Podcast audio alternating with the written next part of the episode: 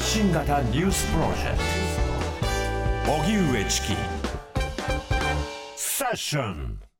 ではここで日替わりコメンテーターの登場です。本日の担当、メディア NPO ダイアログフォーピープル副代表でフォトジャーナリストの安田夏樹さんです。こんばんは。よろしくお願いします。お願いします。お願いします。えー、安田夏樹さん、16歳の時、国境なき子供たち友情のレポーターとしてカンボジアで貧困にさらされる子供たちを取材。現在、東南アジア、中東、アフリカ、日本国内などなど、難民、貧困、災害の取材などを進めていらっしゃいます。はい。安田さんとは私たち昨日お会いしまして、昨日、おととい。あれおとといか、おとといお会いしまして、ははい。い。難民民フェスに、お越しください。そうですね、うん。11月の4日にあの、はい。開催されたこの難民民フェスね、あの参加された方もあの、あ参加したかったんだけどできなかったという方もいらっしゃると思いますし、はい。え難民民フェスって何何っていうふうにこううん聞いてらっしゃる方もいらっしゃると思うので、初耳だという方もね、ねえ、あの、またあの、後半のフロントラインセッションでも、あの、このことについては触れていきたいなというふうに、ひはい、思いますけれども、はい。ね、11月の4日に杉並区のこう公園で開かれた、難民を、難民と移民を知る、関わる、応援するチャリティーフェスということで、うんまたその感想も踏まえてね、一緒にお話ができたらなと思います。はい。それでは、そんな安田なつきさんとお送りするえフロントラインステーション、その前にニュースを振り返っていきたいと思います。イスラエル軍は5日、パレスチナ自治区ガザへの地上攻撃を強化し、ガザを南北に分断したと発表しました。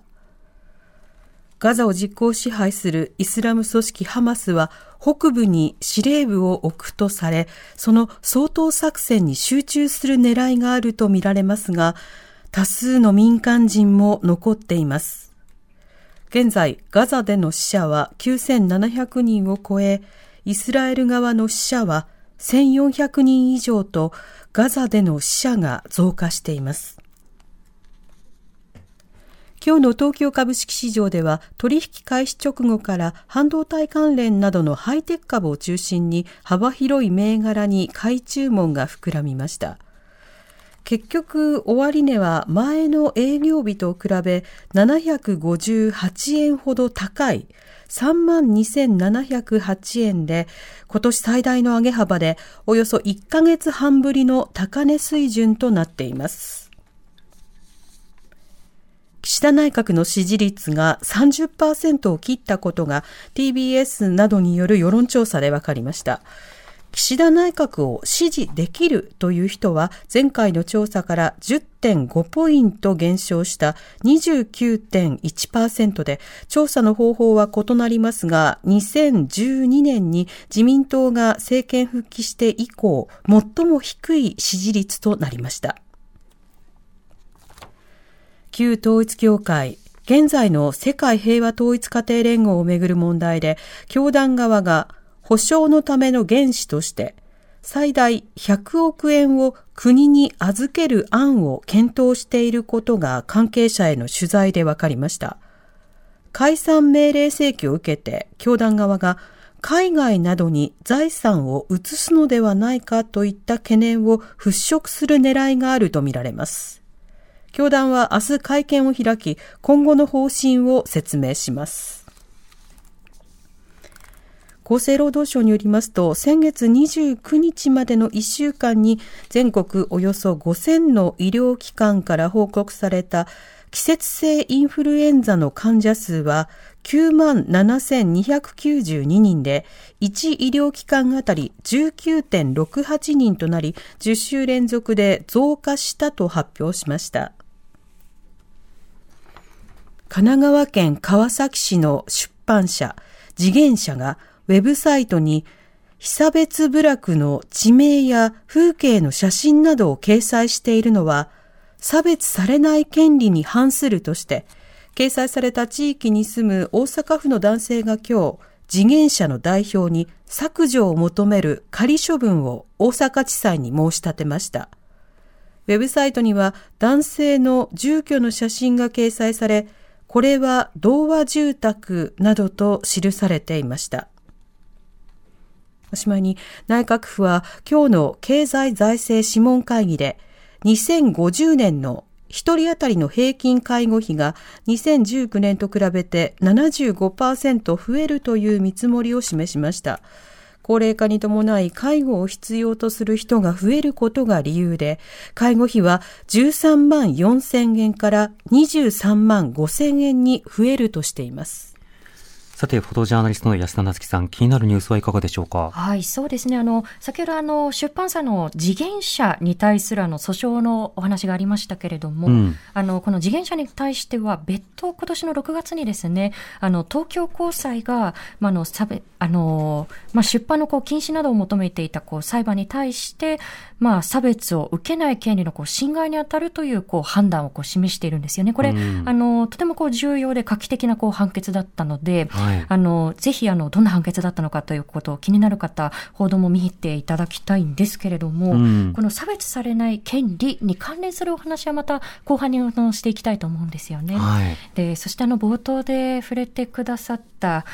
ガザの情勢ですね。うん本当に死者がこう、凄まじい勢いでこう、増えてしまっているということで、はいあの、一部報道では、あの、昨年の2月24日以降に、ウクライナで殺害された、あの、まあ、軍事侵攻によって、その殺害された人数を、もはや超えてしまっているんではないか。うんたった1ヶ月の間にですね。民間人被害者の数を超えているのではないかと。そうですね。あの、そうしたこう指摘もありました。うんで、こうしたその事態のこう重みに対して、まあ、イスラエルのこう一部こう閣僚だったりですとか、あるいはその軍の関係者からこう、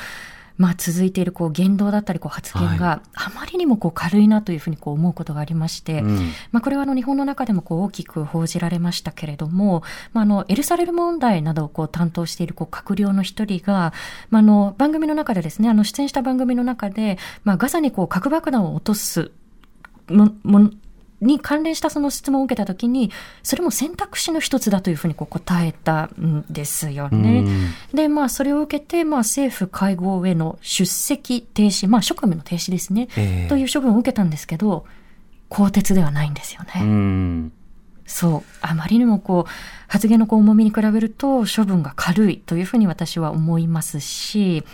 あと、まあ、これは残念ながら初めて起きたことではないんですけれども、先週にもそのイスラエル軍が、あの、救急車の車列をこう、ガザの中でこう空爆したということが起きましたよね。うんで、それに対してそのイスラエル軍のあの報道官が、あの、FOX ニュースのあの取材に答えているんですけれども、はいそのイスラエル軍のこう、まあ、標的にしたその対象について、その報道官がどういうふうにこう発言していたのかというと、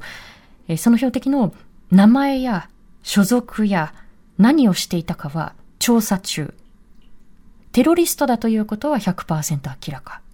うん意味がわかりますか？うん要は、どんな人を殺したのであれ、死んだ人は全てテロリストだというふうに、もう先に決まってるということおっしゃる通りすですね。その、まあ、このことを直訳すると、誰なのかわからないけど、でも間違いなくテロリストだっていう、こう、まあ、死に滅裂なこう論理なんですけれども、じゃあ、その裏にこう、どういうこう考えがこう、あの、示唆されているんだろうかということを考えたときに、今、チキさんがおっしゃったように、もう、つまり誰でもテロリストとしてみなしますよ。でも、うんテロリストとしてみなせば、自衛の範囲だという、まあ、そういうこう非常にこう残酷なこう正当化が行われているわけですよね。うんで、あの、この間のガザのこう知人たちともこういろんなこうコミュニケーションを取ってきましたけれども、あの、つい一昨日あの、まあ、避難生活を送っているこう知人からですね、自分のこう近所の写真だよっていうふうにこう送られてきた写真が、はい本当に彼女が避難生活を送っているすぐ隣が、もう瓦礫の山だったんですようね。んで、近くで、まあ、爆撃が続いている。で、爆撃がこう起きない夜であっても、ずっとまあ、おそらくあの偵察用なんだと思うんですけれども、うん動画で送ってくれたんですが、ドローンの不気なブーっていう、ある種のこう不気味なひ重低音のこう羽音がずっと外でこうブーンと聞こえるんですよね。あの、まあ、夜も眠れないようなこう状況だと思うんですけれども、それがずっとこう、響いていることによって、わずかながらでもこう眠って自分をこう回復させるということもこう困難で、はいまあ、もはやもう彼女たちが起き生きているということが、もう奇跡だなというふうにこう、思うことがあります。うんで、やっぱり誰かをこうたまたま生き残ったっていうこう環境に追いやっているっていうこと自体が、まあ、非常にこう何重にもこう非人道的なことですし、1時間でももう1秒でも早くこうまあ殺戮を止める必要がまずありますし、ここに閉じ込められているその220万人というこう人たちが、ただ生きながらえているというこう状態ではなくて、やっぱり尊厳のある暮らしがもうできるように、この歪な構造の不平等をこう変えていかなければならないということを改めてあの発信をしていきたいことだなというふうに思います。うん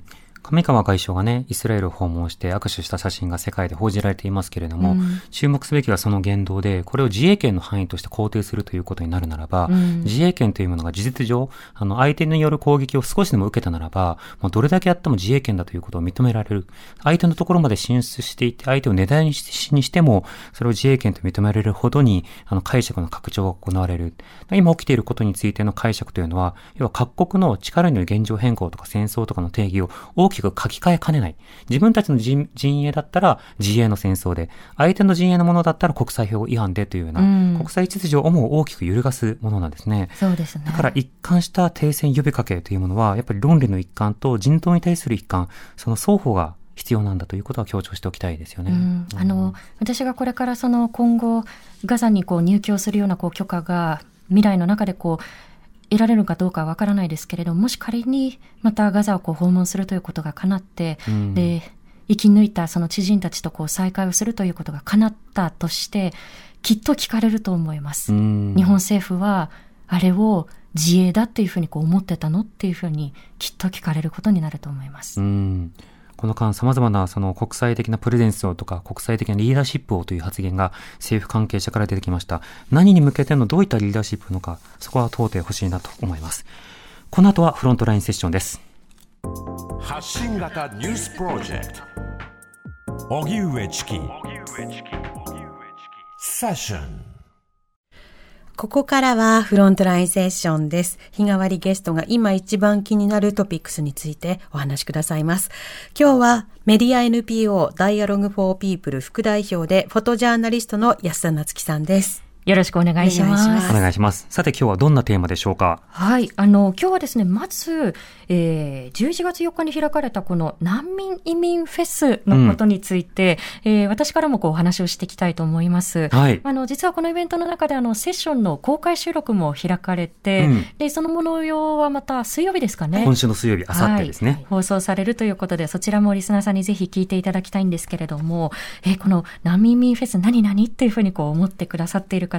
あの、第4回を迎えるんですが、うん。えー今回はあの、杉並区の樫宮公園というところで開催をされまして、で、先ほど少しあの、難民と移民を知る、関わる、応援するチャリティーフェスだよということを説明しましたけれども、うん。本当にこう多様なルーツの人たちが、あの自分たちのこうルーツにまつわるような食べ物だったり、アクセサリーだったり、あのそうしたものを販売するこうブースがあったりですとか、あるいはその、その音楽にこう触れるというようなこうステージがあったりですね。うんで、その楽しいっていうふうにこうその場を共有するということももちろんこうこのコンセプトのこう一つですし、はいあのそれだけにとどまらず、じゃあ私たちと隣で生きている人たちってどんな人たちで、どんな歩みを経て、で、どんな困りごとを抱えてきた人たちなんだろうかということを知るためのステージのイベントも開催してくれているという、うんあのいろんなこう知るためのこう間口と動線があるイベントですよね。はい。二人ともね、あの、行かれてどうでしたか？美味しいものとか食べたり。食べました。うん。あのね、あの、やっぱり今までのこのい難民ミフェスで食べ物があっという間になくなるっていう 教訓を得ていたので、すごい列ですしね11時のスタートと同時にみたいな、ね。まずは素敵なものもあるけど食べ物。で、食べ物を一通り食べて、よし素敵なものと体験とっていう、うんまあそうしたような一日を過ごしました。あそうですね。何回か行くと、あの、だん、大体、あ、こう動くといいんだなっていうのがね、分かってきたりしますけれど。そうですね。あの、今回その第4回ということでの初めてあの出されたブースがありまして、で、それがあの、川崎市のあの、桜本と呼ばれるこう地区に、あの、ふれあい館という多文化共生施設があるんですよね。はい。で、ここはあの、差別をなくすなどのあの、目的を掲げて、条例に基づいて設置されているあの、公共施設なんですけれども、うん。それこそもう、桜本ってとってもこう多文化な地域で、あの、古くから暮らしている在日一世の、二世のこう、あの方々から、こう、まあ、ニューカマーと呼ばれる中南米や、あるいはそのアジアにこうルーツを持っている方々が、この、ふれやかにこう、もちろんその地域のこう方々もですね、あの、集ってきて、それこそその0歳児をこう抱えた保護者の方から、100歳を超える高齢者までが、うんまあ、あのね、ちょっとこう、ふらっとこう遊びに来たり、あるいはその困りごとをこうね、相談しにこう来るようなこう拠点なんですよね。はい。で、そのふれあい館にこう集ってきた、あの、在日コリアンのこうハルモニたちが、今回このフェスの中で、キムチ作りのねう、ん。ブースをね、出してて、ねあ、南部さん。私、ちょっと試食、本当は買いたかったんですけど、うん間に合わなくても、白菜がね、うんあっという間になくなりましたね。めちゃくちゃ美味しいんです。20玉以上持ってきたのに、うんまあ、秒殺だったと。そうなんですよね。そうなんですよ。あっという間にこうなくなりましたね。皆さん楽しそうに。まああ一の度食べたらもうね、味を忘れられないっていうぐらい美味しい。そうそう。今回ね、あの、ヤンニョンと言われるあの、こう、タレにはですね、あの、はいまあちょっと甘みも加えるというこう意味で、梨が入っていたみたいで。そう。梨とかパイナップルとか、うんいろんな果物と、で、唐辛子とかで軽く。だから、辛さと甘さが口の中でハーモニーで、あ、辛いでも美味しい、辛いでも美味しい、たまらなくなるという。味が重層的なんですよね、うんとっても。まあでもこの、ハルモニたちね、あの、川崎のそのふれあい館にこう集ってきているこうハルモニたちっていろんなこう人生をこう辿っている人たちで、うん。まあ中には本当にこう、まあ戦中戦後のこう、様々なこう差別だったりこう貧困の中で、もう年を取るまでこう余暇を過ごす、もう間もなくずっとこう働き詰めだったこうハルモニたちもいて、で、そういうこうハルモニたちのこう豊かな老いの時をどういうふうに守っていけるのかということを、まあ地域の方々含めて知恵を出し合ってきましたし、うん。なんかあのフェスの後にはですね、ふれあい館のこう館長さんにハルモニのお一人が、いや、やっぱり、在日が来た道を、まあそのいろんなこう差別とかを含めてですね、やっぱり新しく来た後輩に歩ませてはいけないよねって、まだまだ頑張らなきゃっていうふうにおっしゃっていたそうなんですけど、いや、ハルモニー、十分頑張ったよって。だから、安心して、バトンは受け取るからねっていうふうに、こう、私たちが言っていかなければいけないなというふうに思うんですよね。うんで、あの、ね、皆さんこのお話の雰囲気で感じてくださると思うんですけれども、とっても素敵なフェスで、こう、天気にも恵まれて大こ大成功だったと思うんですけれども、あの、ただ、この、一点、とても、残念なことがこう起きてしまったということも皆さんにあのお伝えしなければならないところで、うん実は今回のフェスにですね、あの、杉並区議を務めている田中裕太郎氏が、まあ、この、まあ、フェスにこうやってきて、で、その場からこう退場を促されるということが起きました。うん。で、当日どういうことが起きたのかということにちょっと触れる前に、はいまあ、田中氏が、まあ、これまでどんなふうな、どんなこう言動をしてきた人なのかということを少し触れていきたいと思います。まあ、これ、あの、区議のこう、時だったり、区議ではない時のこう、あの発言もこう含めるんですけれど、はいあの、実態を伝えるために具体的な文言にこれからあの、触れていきますけれども、あの、とてもセンシティブなあの発言もこう含まれますので、うんあの、聞かれている方、ご自身の心身を守るということを優先にして、あの、ご注意いただければと思います。はい。で、あの、まずですね、あの、これはちょっと発言のこう一例なんですけれども、あの、2月の3日の、今 X ですね、はい。あの、まあ、ツイッターにですね、あの、政治人について、杉並区のこう条例に盛り込むことについて、このように発言を、あの、投稿をしています。うん。えー自分は女だと言い張って、女湯に入ろうとする人するただの男にお風呂屋さんが黙れと言えなくなるわけだと投稿しているわけなんですけれども、あの、これはこう明確に言っていかなければならないことだなと思っていて、あの、これ残念ながらそのトランスジェンダーのこう当事者のこう存在をまるでその、まあ、脅威のようにこう伝えてしまう、残念ながらよく見受けられるこう言説なんですけれども、うんもしそうしたことにこう不安だったりこう誤解をこう抱く人が仮にこういたとすれば、あの、むしろこう言っていかなければならないのって、いや、性自認について条例に明記しても、公衆浴場などのこう、利用ルールが変わるわけではないですよっていうことを、むしろそうしたこう発信が必要になってくるんではないかなというふうにこう思うんですよね。別のテーマですよと。おっしゃる通りですね。で、それからちょっと振り返りますけれども、2015年の6月4日のこれブログなんですけれども、えー結婚は男と女がするものです。自分は同性愛者だと思い込んでいる方々、マスコミに影響を受けて自分もそう思い込んでいるだけではないですか。だったり、うんえーそれから覚えていらっしゃるでしょうか？皆さん、あの、保育園になかなかこう子供を入れられないこう保護者の方が書いたと思われる匿名のブログで、保育園へ落ちた日本死ねとこう綴られたブログがね、すごくこう話題になりましたよハテナね。匿名ダイアリーに投稿されたものですね。あそうですね。うんあの、それに対して2016年の3月の13日、田中区議が、まあ、自身のこうブログに、まあ、この日本死ねのこうブログに対して、まあ、便所の落書き、死ねというほど日本が嫌いなら、日本に住まなければいいのですというこう書き込みをしていたり、まあ、うんこれまで指摘をされていたこういろんなこう言動のこうごく一部なんですよね、今あの、皆さんにこうお伝えしたのって。であの当日じゃあ何があの起きていたのかというとまずあの田中区議は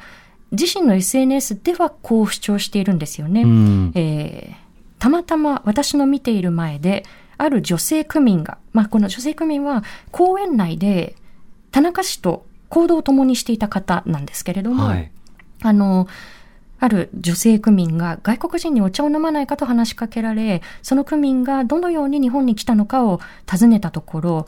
なぜか外国人は激高と、まあ、まあ、言ってみればその、相手のこう言動自体をこう疑問視するようなこう投稿をしているわけなんですけれども、うん。あの、実は私自身この現場をその直接目撃はしていないんですけれども、はい。その場で対応に当たった複数人の方から聞き取りをして、うん。で、えー記録なども含めてあの現時点であの確認できていることをあのお伝えしておきますと、はい。まずあのご自身のこうルーツに関わることをこう尋ねられたあの難民当事者のこう方の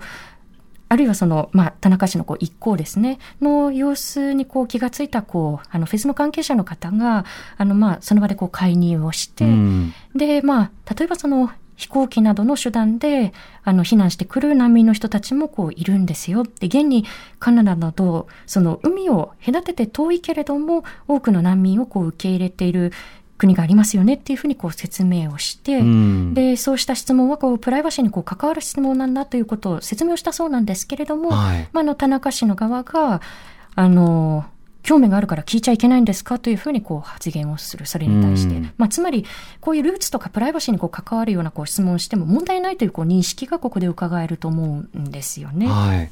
で、その、まあ、ルーツに関わるようなこう質問を受けた当事者の方も、いや、難民差別をやめてというふうにその場で声を上げ始めたと。うんでところが田中氏が、あなたの方がよっぽど差別だというふうにこう発言をしたり、ええまあその後も、公人差別だ、公の人ですねうん。公人差別だというこう、まあ言動がこう田中氏からあって、まあその田中氏に対してはスタッフが、あの、まあお引き取りを願うというこうはい対応をしたということなんですよね。うんで、これお二方もあの、当日フェスにいらっしゃったので、あの、よくご存知だと思うんですけれども、大前提としてこの、難民民フェスは一部の区画を除いて、こう、お顔がわかるこう写真の撮影が NG になってましたよね。うんで、まあその、私たちはこうメディアとして行きましたけれども、それを発信するにしても、国の名前をこう、はっきり、なるべくこうさせないようにこうしましょう。で、はい。個人を特定できるようなこう発信をこう控えるようなこう、まあ、慎重なルール作りうが、んまあ、なされて、それが共有をされていたということで、で、それってやっぱりその、この場には、迫害などからこう逃れてきたあの人たちもいるかもしれない。うんうんあるいはその脆弱な立場に追いやられてしまったこう人たちもいるかもしれない。で、そうした人たちにとって、その特定されるっていうことが、命の危険にこう直結していくわけですよね。うんで、その、まあ、あるいはそのルーツに関連するようなこう何かをこう尋ねたときに、その人の、まあ、受けたこう、迫害だったりですとか暴力ですとか、そういう深いトラウマにこう触れてしまうようなこう可能性なんかもこうあるわけですようね。んで、まあ、こう、集まった方々の中には、ステージご覧になった方は特にあの、ご存知かなと思うんですけれども、日頃とってもこう、しんどい思いをして生きている人たちもいて、で、せめてでもこのフェスの日は、うん。楽しめるようにっていうことで、主催者の方々が、やっぱりそうした人たちのこう、安心してこう、参加できるようにっていうことで、まあ、ルールを作って場を築いてきたっていうことを踏まえたときに、え例えばその日本にどういうふうにこうやってきたのかという質問自体がセンシティブなんじゃないかなとか、えうん。思い出したくないことを思い出させてしまうんじゃないかなとか、あるいはその質問自体、あるいはそのやり方にこう問題があったんじゃないかとか、どんな聞き方だったのかとうんか。それこそこう帰り見なければならないところですし、ましてやそういうこう言動が、まあ、公人としてあの出た場合、うんその振る舞いのこう影響ってとてもこう大きいし重いと思うんですよね。はいで、これはあの差別の問題全般に言えると思うんですけれども、あの差別の問題って例えば自分が差別をしていないっていうこう発した側のこう意図の問題ではないうん。わけですよね。そこに生まれた機能や力の問題ですようんね。おっしゃる通りですね。その、まあ、その矛先を向けられた側や、まあ、同じようなこう、属性にあるこうマイノリティのこう方々にとって、その言動がどういう影響をもたらしてしまったのかということが重要ですし、うんあとはまあその、マジョリティとこうマイノリティのこう力のこう不平等とか格差をこう権力勾配というこう言葉も使いますけれどもね、うん。考えたときに、マジョリティの側が何かをこう尋ねるマイノリティの側にっていうことが、場合によってはものすごい圧力になってしまったりっていうことうもん。ありますよね。あとね興味があるから何でも聞いていいわけでもないし、うん。触れ合うの場だからなら何でもいいのかっていうとそうではなくて、例えば性的マイノリティの方にどんなセックスしてるんだみたいなことを聞く人って今でもいるわけですけれども、うん。同じように様々な背景についてのリスペクトを込めて相手とコミュニケーションをする。それは根掘り葉掘り何でも一方的に聞いていいということでは決してないですよね。そうですね。あの、異なる意見をこう排除するなという問題にすり替えられがちなんですけれども、差別やハラスメントは意見ではないですよっていうところは確認をしておかなければならないところですね。うん。そうしたことが起きないようにするために、まあこういったフェスなどの安全性などをどう確保していくのか。これは聞いている方も含めて安全性や差別に対する認識、そのものを共有することでしか成し得ないことなんだなというふうに思います。まあこうしたレポートまた回を重ねて報告したいと思います。はい、吉田さんありがとうございました。ありがとうございました。ありがとうございました。